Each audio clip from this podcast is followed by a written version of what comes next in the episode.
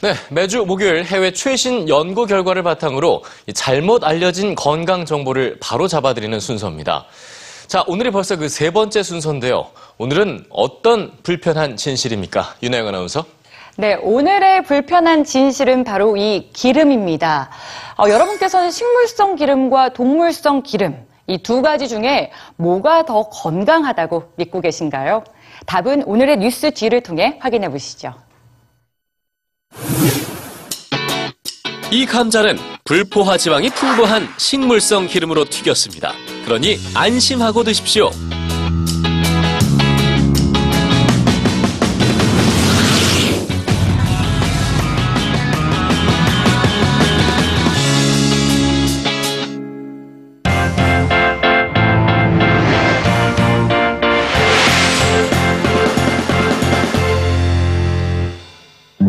동물성 지방인 포화 지방은 나쁘고 식물성 지방인 불포화 지방은 몸에 좋다. 지방에 대해 널리 알려진 상식입니다. 이 간단 명료한 상식은 식품을 선택하는 중요한 기준으로 자리 잡았죠. 건강에 해롭다는 동물성 지방을 피하기 위해 우리는 식물성 지방을 택합니다. 버터가 있던 자리는 식물성 마가린과 식물성 기름으로 대신합니다. 과연 옳은 선택이었을까요? 버터를 외면하게 된 가장 큰 이유는 포화 지방 때문입니다. 1960년대 행해진 한 연구는 포화 지방이 나쁜 콜레스테롤 수치를 높인다는 사실을 세상에 알렸습니다. 나쁜 콜레스테롤은 심장병의 주범이다. 그런데 나쁜 콜레스테롤 수치를 높이는 건 포화 지방이다. 그러니 포화지방은 심장병을 일으킨다는 추측이 가능했습니다. 이런 추측만으로도 포화지방은 건강에 적이 되기에 충분했죠. 그런데 위험성에 가려져 외면된 중요한 사실이 있었습니다. 포화지방은 나쁜 콜레스테롤 수치도 높이지만 동시에 좋은 콜레스테롤의 수치와 중성 지방의 수치도 높여준다는 겁니다. 최근의 연구들은 포화지방이 심장 질환과는 아무 연관성이 없다는 결과들을 속속 내놓고 있습니다. 충격적인 사실은 포화지방이 심장 질환의 직접적인 원인이 된다는 연구는 여태껏 단 한 건도 없었다는 겁니다.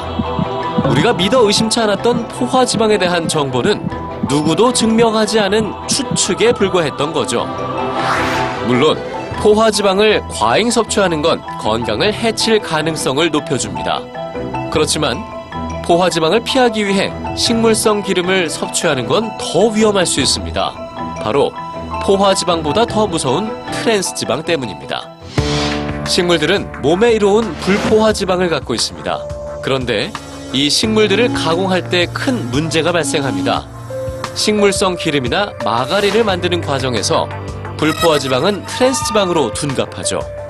트랜스 지방은 식물성 기름을 고온에서 튀길 때도 쉼 없이 만들어집니다. 트랜스 지방은 우리 몸이 반드시 피해야 하는 폭탄입니다. 심장 질환, 비만, 각종 성인병을 일으키는 원인이며 한 번 우리 몸에 들어오면 끈질기게 살아남습니다. 우리 몸속 트랜스 지방의 유통기한은 최소 6개월에서 우리가 죽을 때까지죠. 버터 대신 마가린과 식물성 기름을 선택했다면, 고기 대신 저지방 가공식품을 선택했다면, 포화지방을 피하기 위해 트랜스 지방을 선택한 겁니다. 식물성 기름을 사용해 몸에 좋다고 광고하는 식품들. 그 식품들에 얼만큼의 트랜스 지방이 포함되어 있는지 한번 볼까요?